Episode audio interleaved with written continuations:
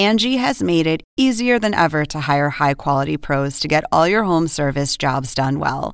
Just bring them your project online or with the Angie app, answer a few questions, and Angie will connect you with local pros who match your specific needs. Or book a service instantly at an upfront price. So join the millions of homeowners who use Angie to care for their homes and get your next home service job done well. Download the free Angie mobile app today or visit Angie.com. That's A N G I.com. In T minus three, two, one, we begin the fun. Touring our way through the NBA from that big, big apple to the place by the bay. Is your mind buckled in? Because it's time to begin. Sekou and his friends are doing it again. The Hang Time Podcast is the spot, so sit back, relax, because the show's about to drop. Welcome into another edition of the Hang Time Podcast. Sekou Smith, your host here in Atlanta, sheltering in place as we all have been throughout the course of this coronavirus and the shutdown that has caused. But we have continued to try and find the best people, stories, and themes to talk about where basketball is concerned. And today we got one that I'm telling you, it's gonna knock your socks off when you hear his story and and you realize what he's had to go through to get here. But Damion Lee of the Golden State Warriors, um, uh, you know, your breakout season this year, Damion. So kudos to you for all the work you put in to get here, man. Um, and first and foremost, how are you and your family doing? Uh, I know your mom and and your aunt are, are nurses, registered nurses, so I know they're on the front line. Kudos to them for the job they do. Yeah. And and how and how you guys doing? How you holding up? Yeah. Um, we're good. Well, I mean, first first off, just want to say thank you for you know having me on. Um, you know this you know your podcast is great. You know you guys touch on a lot of a lot of subjects and just try to you know keep people informed. You know in the uh, meantime, but you know family's good. Um, you know me and my wife and my dogs are out here in the bay just hanging, trying to you know find things to keep it exciting. And uh, Right. you know my mom and the rest of my family is back on the East Coast, so. Right. you know nothing nothing too crazy just you know just trying to enjoy every single moment Yeah, no doubt. Appreciate it. Um, how did so with your mom and your aunt, you know, being on the front lines of this thing, man? What's that been like for you, knowing that they're in the middle of this mix every day in something that's really unprecedented? It's been coming at us in waves. The information changes daily, but they've had to continue to grind away, at, you know, at the forefront of this thing. Yeah. Um i mean main thing is you know of course you're staying in communication with them you know whether you know they have patients um you know that they in a sense come you know in direct contact with or whether they're talking to you know a, a patient's family. So just trying to stay in communication with them about how they are for their well-being um and then also just uh you know just being appreciative of you know the life that we have. And that i have two people in my immediate circle that you know have been sacrificing you know whether it's their time energy you know and sort of putting their lives on on the on the line you know for the past almost 30 years. It's it's you know when i was younger i really didn't understand what a nurse did. Obviously you're in elementary school you just think you know that's what a nurse does. But you know just hearing the stories um from growing up and then even until now you know just very appreciative that they're you know giving their uh, hard work and uh, you know their their time to help save lives. No doubt, no doubt. It's it's been amazing. Just you know, you realize how that we they use that word essential workers. I'm like, I'm realizing what's essential now. The things that I need every day, the things that are luxuries every day. Um, this for me, this thing has really grounded me. It's like it's given me a chance to step back and kind of examine my life and just what I do and my family. Like I know everybody is hammering you guys all the time about basketball. Like, oh, when's the game? You know, when's the league coming? When when are we gonna get back to playing? But has it provided a, a chance for even players in the league to just take a breath and and recognize what's important to them and and, and what is not as important? Yeah, no, definitely. I mean, just like obviously the first couple weeks were sort of you know out of the norm, not even just for us as players, but everyone in the world. Um, you know, and guys were trying to you know do things to still like fight and stay in shape and uh, you know just try to pick up new hobbies. But it's like these are things now where we can you know take a step back and realize that you know we never take the game for granted and we never cheat the game. But while we have it, you know, we have to take full advantage of it because we never know if something like this could happen again or, you know, if you could have a career ending injury. So I think this is just opening people's eyes to enjoy the moment. You know, obviously us as athletes, you know, we travel a lot. So, you know, we're away from our families for half of the year. So just being able to reconnect, you know, find new ways to connect with your family or your friends. Uh, you know, just trying to do that while we have the time. So then, you know, once sports eventually comes back, we can still have these little tidbits and these things that we did during quarantine that can carry over. Right. You, Damion, I know that you have been through so many different machinations in terms of your career. You go, I'm, I'm looking and going all the way back to the time you know you grew up in in New York, and then you make a transition from New York to Maryland at a, at a pivotal stage for anybody that's trying to immerse themselves in that youth basketball culture and AAU and travel ball. What what was that like? Just having to change lanes like that from something that was familiar that you knew to, and adjust to that basketball in that Baltimore area where maybe it's different from New York. Maybe you don't know the people that you knew in New York. You got to start over basically in terms of crafting a, a, youth basketball career. Yeah, yeah. I mean, even uh, you know, dating back, you know, my basketball career started a little bit later than than most. Mm-hmm. I, mean, I played, you know, CYO, Christian League. Uh, but mainly I was a I was a football player, so I played in uh, the PAL, which is the Police Athletic League. You know, uh, mm-hmm. uh, they they they have that around a lot of cities and counties around around the state, but it was like mainly football. And then you know, moved down to the Baltimore area, started to you know figure out basketball was kind of my thing. Uh, I loved it a lot more, and then just that transition of you know when you're in fifth, sixth, seventh, eighth grade, you know you're still trying to come into your own. You know, you're trying to figure out what you like, what you don't like. Um, so you know, going down to the Baltimore area for seventh and eighth grade was a complete shell shock to me. But I think that that kind of, you know, started my story in which, you know, I've traveled a lot and used sports, used basketball to travel to new places and always meeting new people. And I think I kind of grew more comfortable in that being in a new environment, you know, just feeling more comfortable and knowing who I am, knowing what I bring, knowing what I deserve. Hmm. That's what was the what was the biggest culture shock for you? You know, going from from New York to Baltimore. I I, I grew up in my hometown and lived in the same place from time I was a little kid all the way till I left for college. Like I started thinking about what kind of a shock to the system that could be just just for, on a human level, just from like you said, seventh and eighth grade. That's like the most one of the most formative times in your life when you're developing your personality and figuring out, you know, what kind of person you're gonna be, and then you you shift to a completely new place. Yeah, yeah. I mean, it was it was. I mean, obviously, just you know, there's there's cliques. You know, there's cliques when you're in middle school. You know, the cool kids, the right. the quote unquote nerds, the athletic kids, and I really didn't have like a clique or anyone. You know, just being the new kid, so just trying to feel things out. And then, of course, I mean, I know I'm not the only person, but you know, it's tough when you're a new kid and you don't want to, you know, rub anyone the wrong way. So you know, you get in with, you know, a certain crowd and then, you know, those kids happen to get bullied and then you're in that bully group as, as well and you're getting bullied and that emotional and physical, uh, you know, stress that you may have as a young kid, you don't really know how to express yourself. So you start acting out, whether it's at home or, you know, taking things out on people that don't deserve it. Yeah.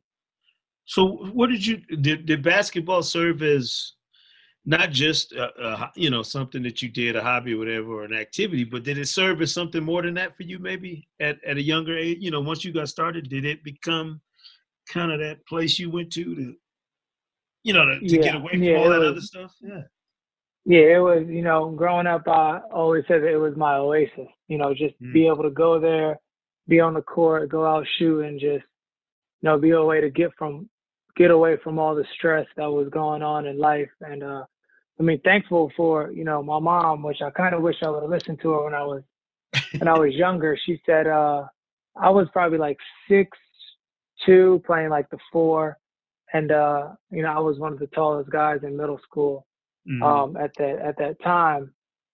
And uh, she said to always work on my guard skills. She's like, you're not gonna be six eleven. You're not. You're not gonna be Kevin Garnett.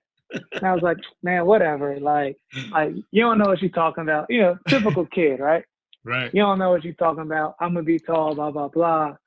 Well, I ended up still the same height up until my senior year of high school, mm-hmm. and I was not uh, I was not six eleven, seven foot, and then I had to transition to become a guard. Uh, you know, going into my junior year of, of high school. So that was my first time playing out on the wing. So, you know, just being able to use that, use what my mom said, sort of turn that motivation and that grind towards trying to become the best basketball player that I could be, whether it was, you know, playing in the NBA, playing overseas, just using it as a way to get to college so I left with no debt.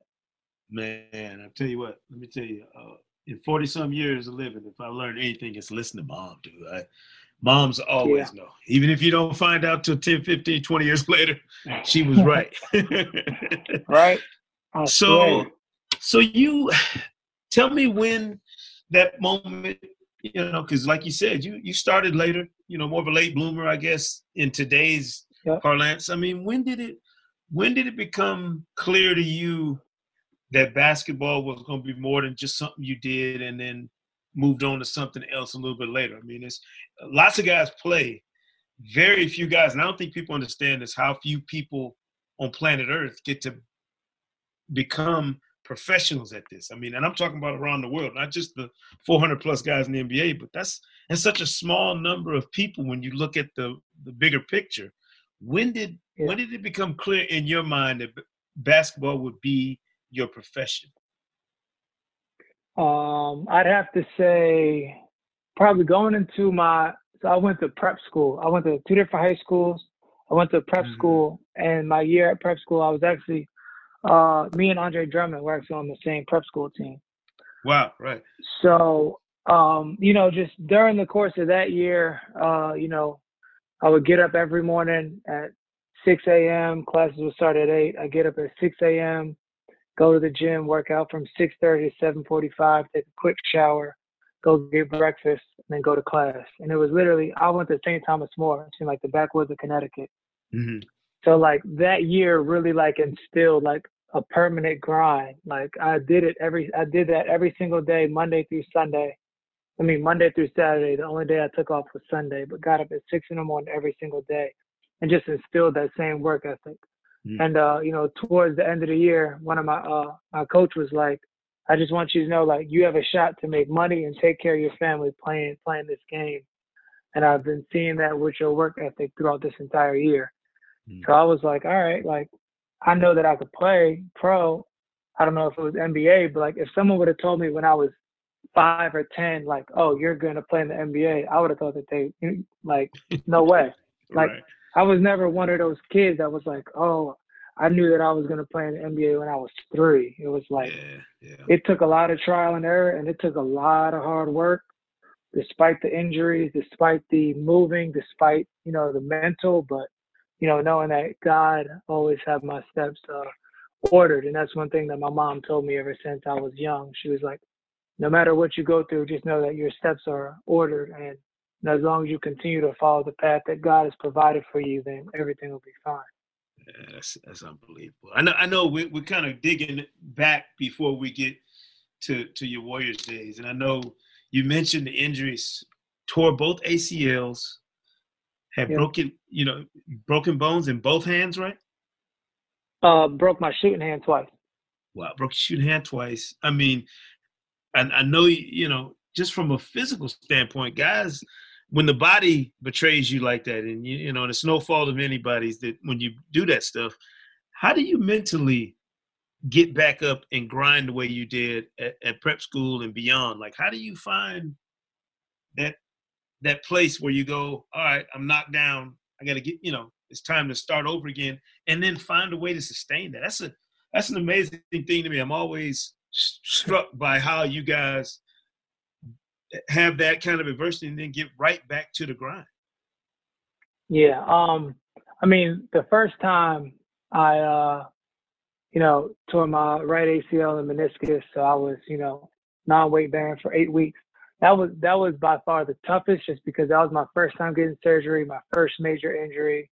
Mm-hmm. Um, you know, I after that year, I had intentions of, you know, trying to test my name with the Waters after my junior year at Drexel, trying to see what the NBA held. But it's like, I think that was when I realized that I can't try to make plans and make expectations for myself. Like I'm just gonna have to start going with the flow because I was in my head like, all right, I'm gonna do this, I'm gonna do this, and I felt, and I talked to my mom about this all the time, like God put me in a position where He's like, whoa, whoa, whoa, I need you to get something else right in your life. I need you to get your friendships right. I need you to cut these people out of your life. And once you do that, like once you go through this hard time, whatever is waiting for you on the on the backside is going to be there tenfold and I'll be able to really appreciate everything that I went through. So, you know, going through the first ACL, it was it was it was tough. I mean, but I started to, you know, use sort of tips and, you know, ideas from guys that pros like, you know, even, you know, rest in peace like Kobe, like how he mm. would say that whenever he got hurt, he would approach his rehab like it was a game.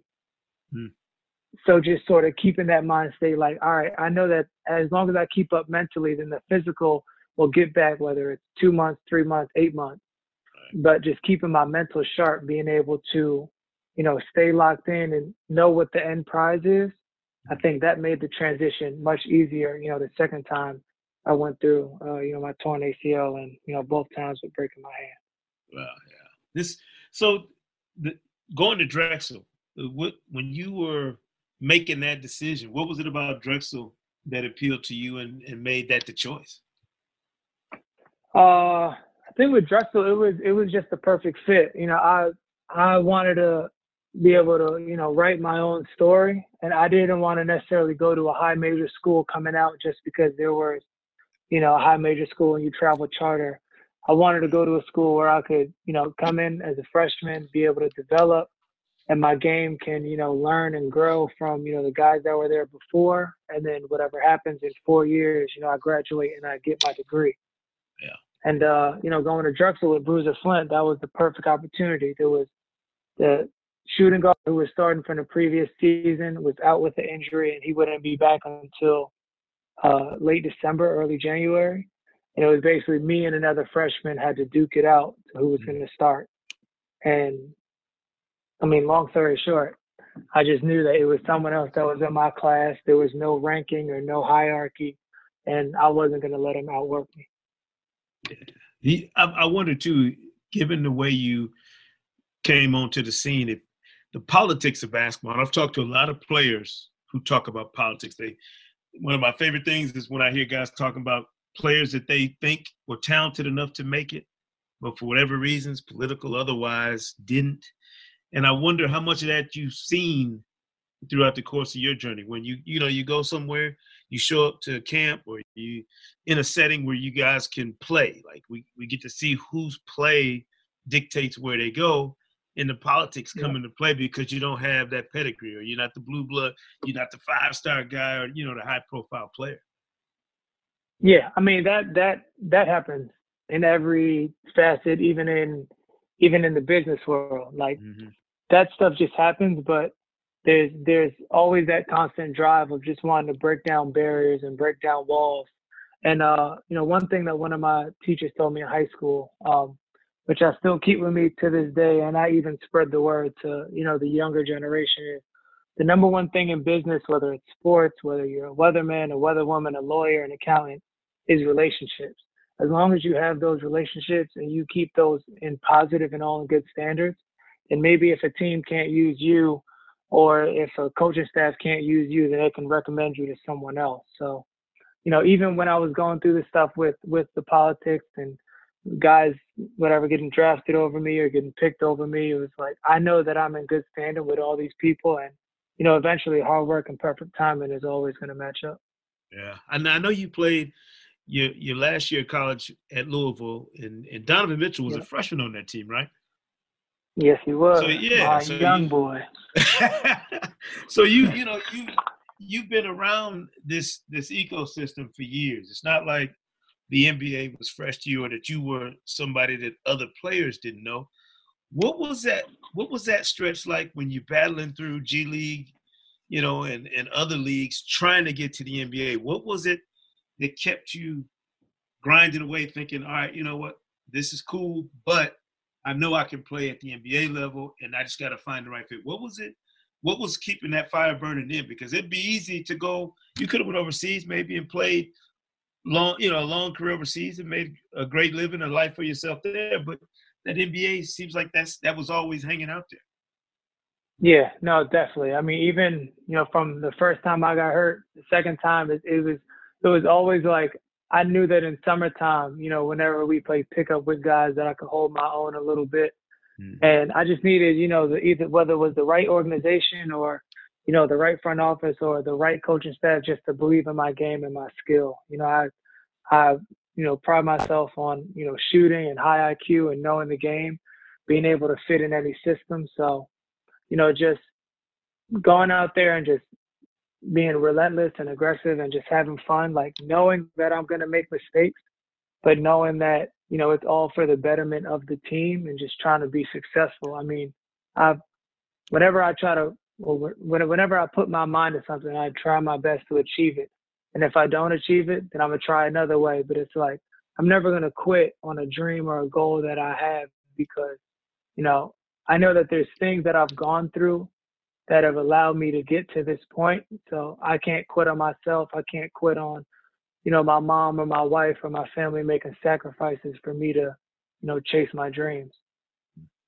What you you mentioned the, the sacrifices made. I mean, you have the amount of time it takes, obviously, to do what you've done in your career is immense. I mean, is it is it just that time away that's the biggest sacrifice, knowing that you're not there for the things that a nine to five lifestyle would you know allow you to you know weekends, holidays. I mean, you know as well as I do that if you if you're in the NBA schedule, all that stuff is out the window because you never know you know what might come up or where you might have to be.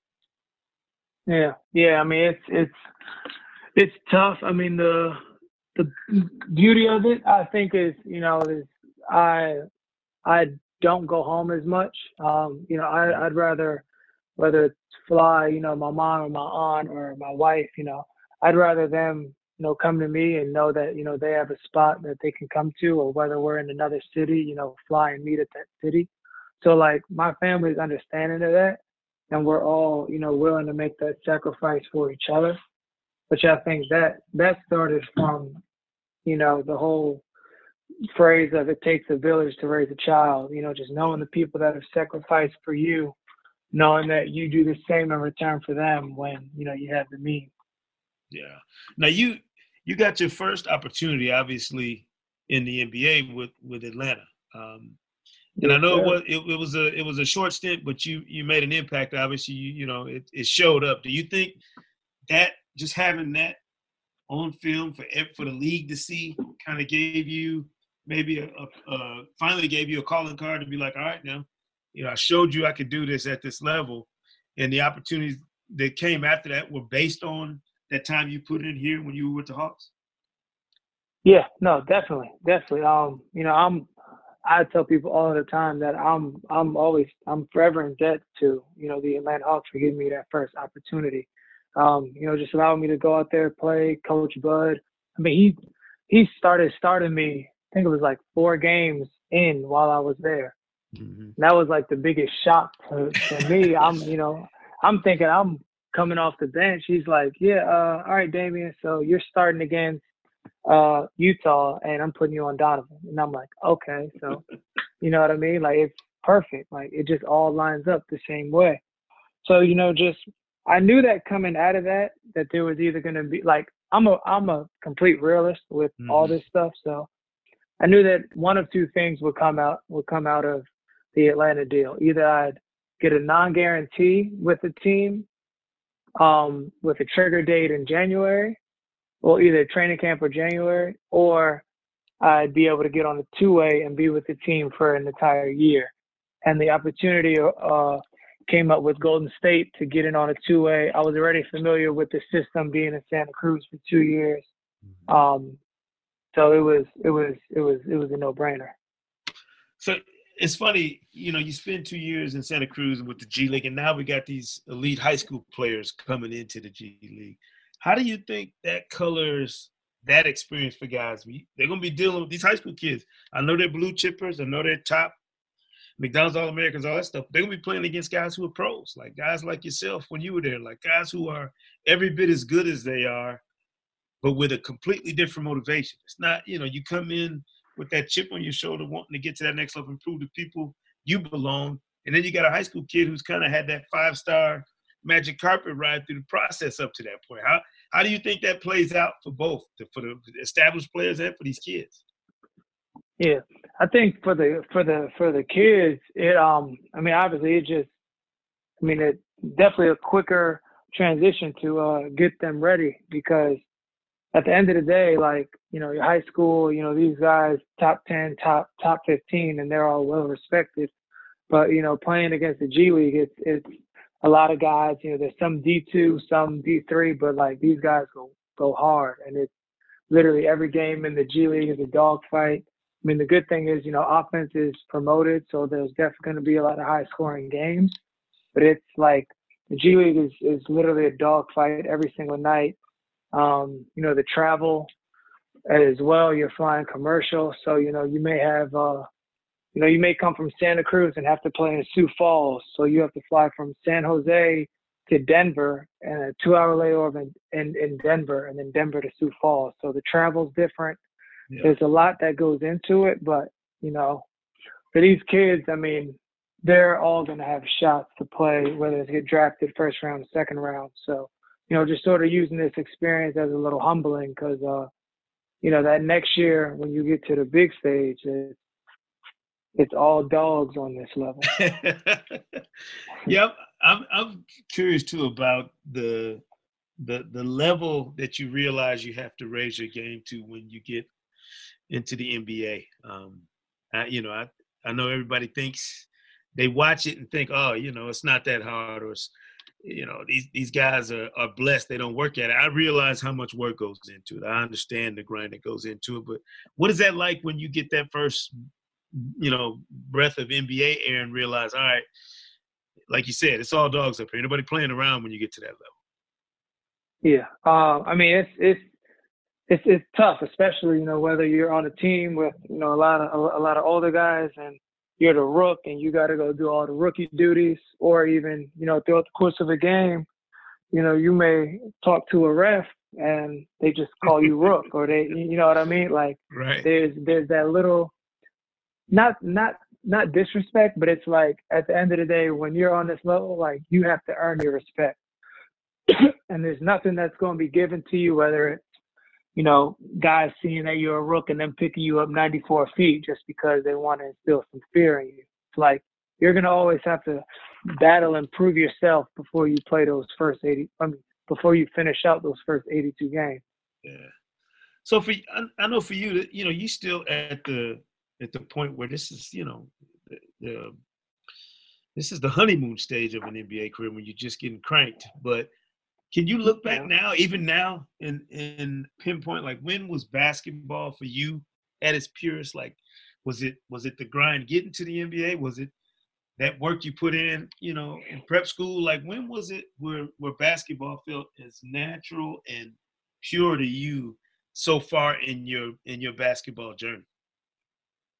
Um, that's a good one. Uh, I'd probably say my first year, either my first year in college or my last year in college. Mm-hmm. I think, uh, you know, my first year, obviously coming out of prep school, you know, being so bright eyed and like, all right, I can do this, like had a time management, um, and knowing what sacrifices, whether if I wanted to, you know, go out, hang out, or if there was a workout, um, you know, just learning how to do those, obviously factoring in 6 a.m., 7 a.m. workouts. And then I think my last year of college when I really understood the entirety of it, like knowing what I needed to do to have the best chance of success for my future. And that was literally eliminating all distractions, like locking in, like just staying focused in on the season and knowing like if I wanted to party, like I could party after the season. If I wanted to hang out and do all this other stuff, like, I could do that after the season, like when there's time for it. But right now, like I'm cutting off everything because this is what I want to work, and as long as I continue to do that, then uh, it's all gonna pay off. Yeah. The reason the reason I ask that is because when I talk to people, and certainly players and guys who have played at the NBA level, I'm always curious, like when, when when was it the way you described it? Like when is it? Do you look back at it when you're done playing, when you're in your 50s, and say, "Oh, you know this, this, you know, stretch of my NBA career, whatever." And it's uh, inevitably, it's always during the journey. It's always on the way up. That guys say, yeah. the game feel pure to them. Does I, I know it's a business now. That's the other thing that you get exposed to once you leave college and get into the professional ranks is that the business of basketball gets thrown at you time after time. Um, what's what's the most jarring part of the business of basketball that you've experienced so far in terms of recognizing, you know what, it's it's not personal. It's not, you know it's not about you know what your hair looks like or how tall you are. What you it's just business. Like at some point, yeah. the game hits you between the eyes and lets you know it's about just business. Yeah, I think uh so I realized that it was just business when so I, so when I was my last year at Louisville, we had mm-hmm. postseason ban, so we didn't go to the NCAA tournament, which in turn I I feel like that was one of the reasons why I wasn't able to get drafted because I wasn't seen on a big stage. Mm-hmm. And then I feel like the business of basketball kicked in during my year at the G League. It was Er, middle of December, and I was close to getting a call up. Was between a couple teams. I'm not going to say names, but I was yeah. close to getting a call up. Um, and they took another guy because he had NBA experience, and I was a rookie. So it was one of those situations where I, I realized like that this is a fraternity, and you know, as long as you know you continue to be on good standing, and you're, you know, especially as a guy that like I would have been an end of the bench guy, 14, 15. Um, mm-hmm. You know, just as as long as you still have that good repertoire around the league, then you know it's a it's a fraternity, so they're most likely going to keep you in. So you know, he got the other guy got called up. He was on the team for the rest of the year. And then actually, I think it was like six days after that, that was when I ended up tearing my other ACL, and I had to mm restart this whole journey again um, for the second time. But I think that was that was probably when I really realized that it was a business that we had identical stats, points, shooting percentages, everything. But I was a rookie, and he was a guy that played in the league for a couple of years, but was down in the G League. Right. Wow, that's I mean that's that's a sobering thing too, and and with the injury compound on it, I know it had to be tough. Um, yeah. If if you look at all the different options you could have had potentially to get into the league. You you get in with with the champs. Like you come in dealing with championship organization, championship team, you know, the Splash Brothers, Draymond Green, all this stuff, Kevin Durant. You you probably would have had different opportunities in terms of playing time.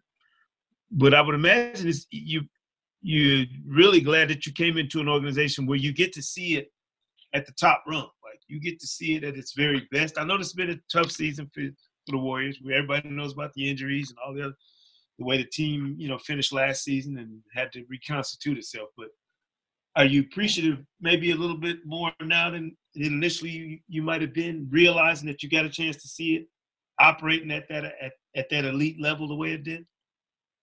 Oh yeah, definitely. I mean, it, it even you know just being a part of the playoff run last year, like that was my first time ever seeing any postseason um, besides my freshman year of college.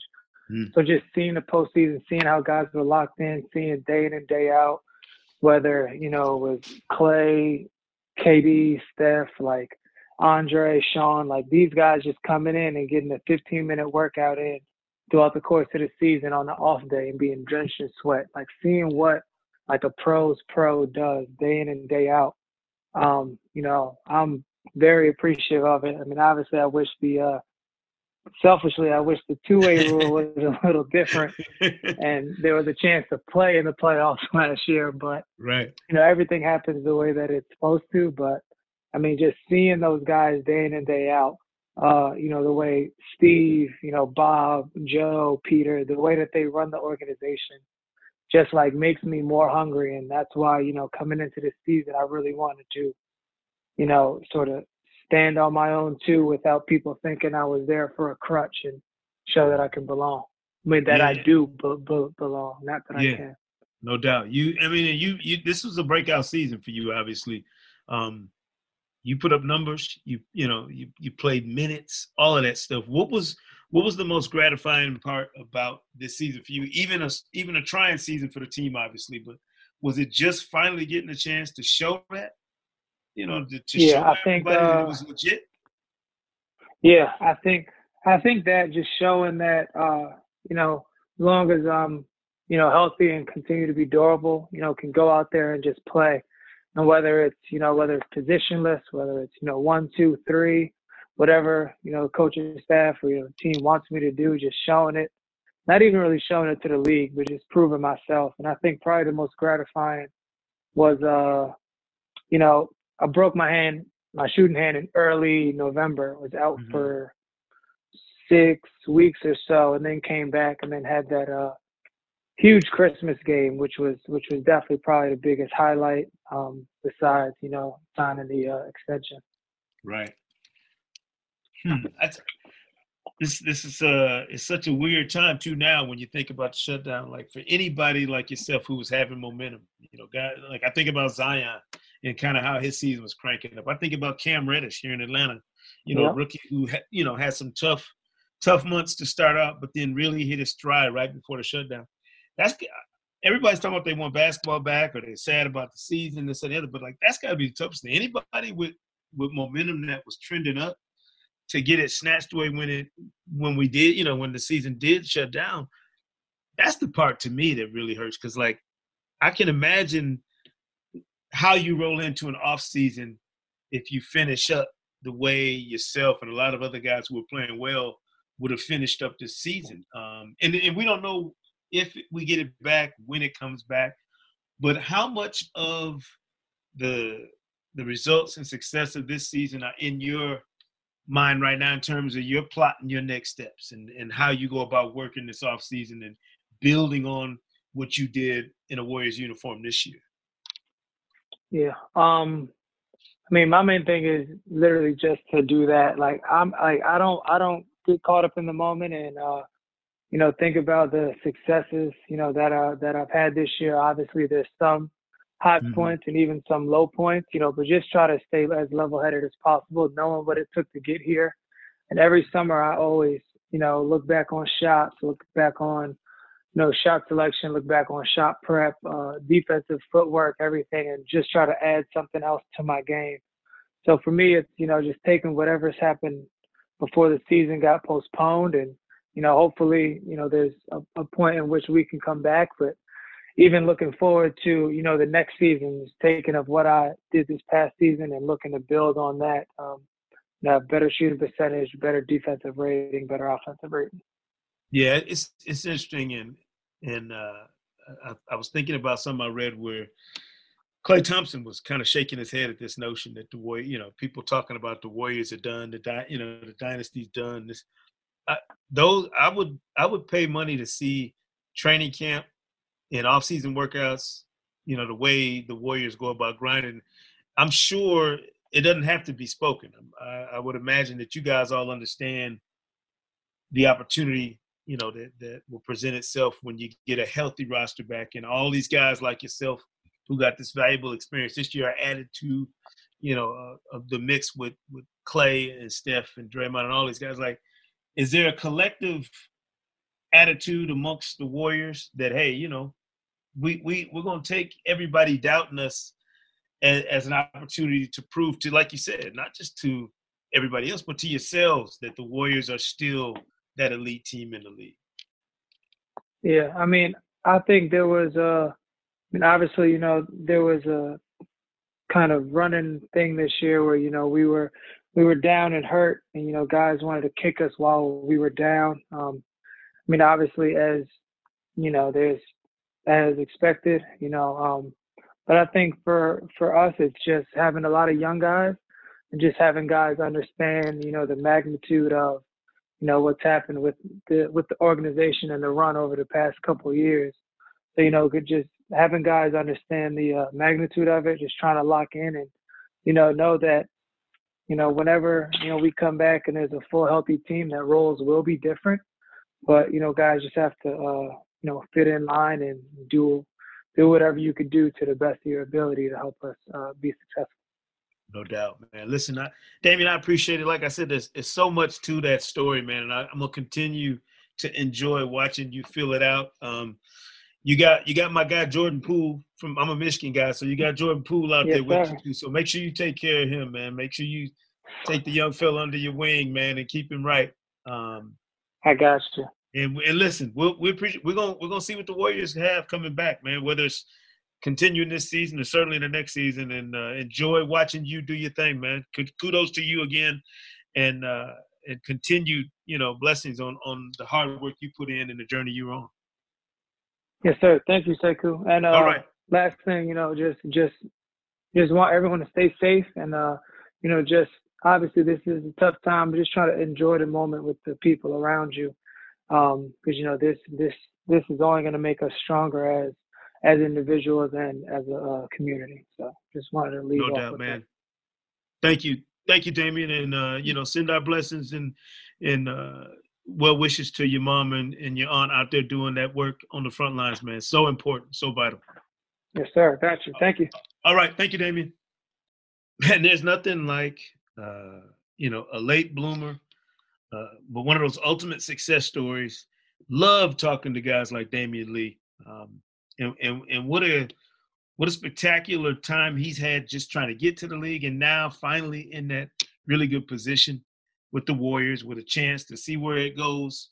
You know, whether we get a finish to this season or beyond, I think Damion Lee is is on some good footing in the NBA. We appreciate him, uh, you know, coming on here on the Hang Time podcast during this coronavirus shutdown. Um, so, you know, certainly a guy we might not have heard from here on the podcast otherwise. So we appreciate the Warriors, Raymond Ridder and his staff, Brett Winkler, and, and all the hard work they do for uh, facilitating this and make sure we got a chance to connect with Damion and uh, his his mother and aunt doing that frontline work, battling this coronavirus during this global pandemic and, and shutdown is uh, is always going to be forefront at our minds here at the Hang Time Podcast. For my producer, Anthony Bonaparte, grinding away, doing his thing.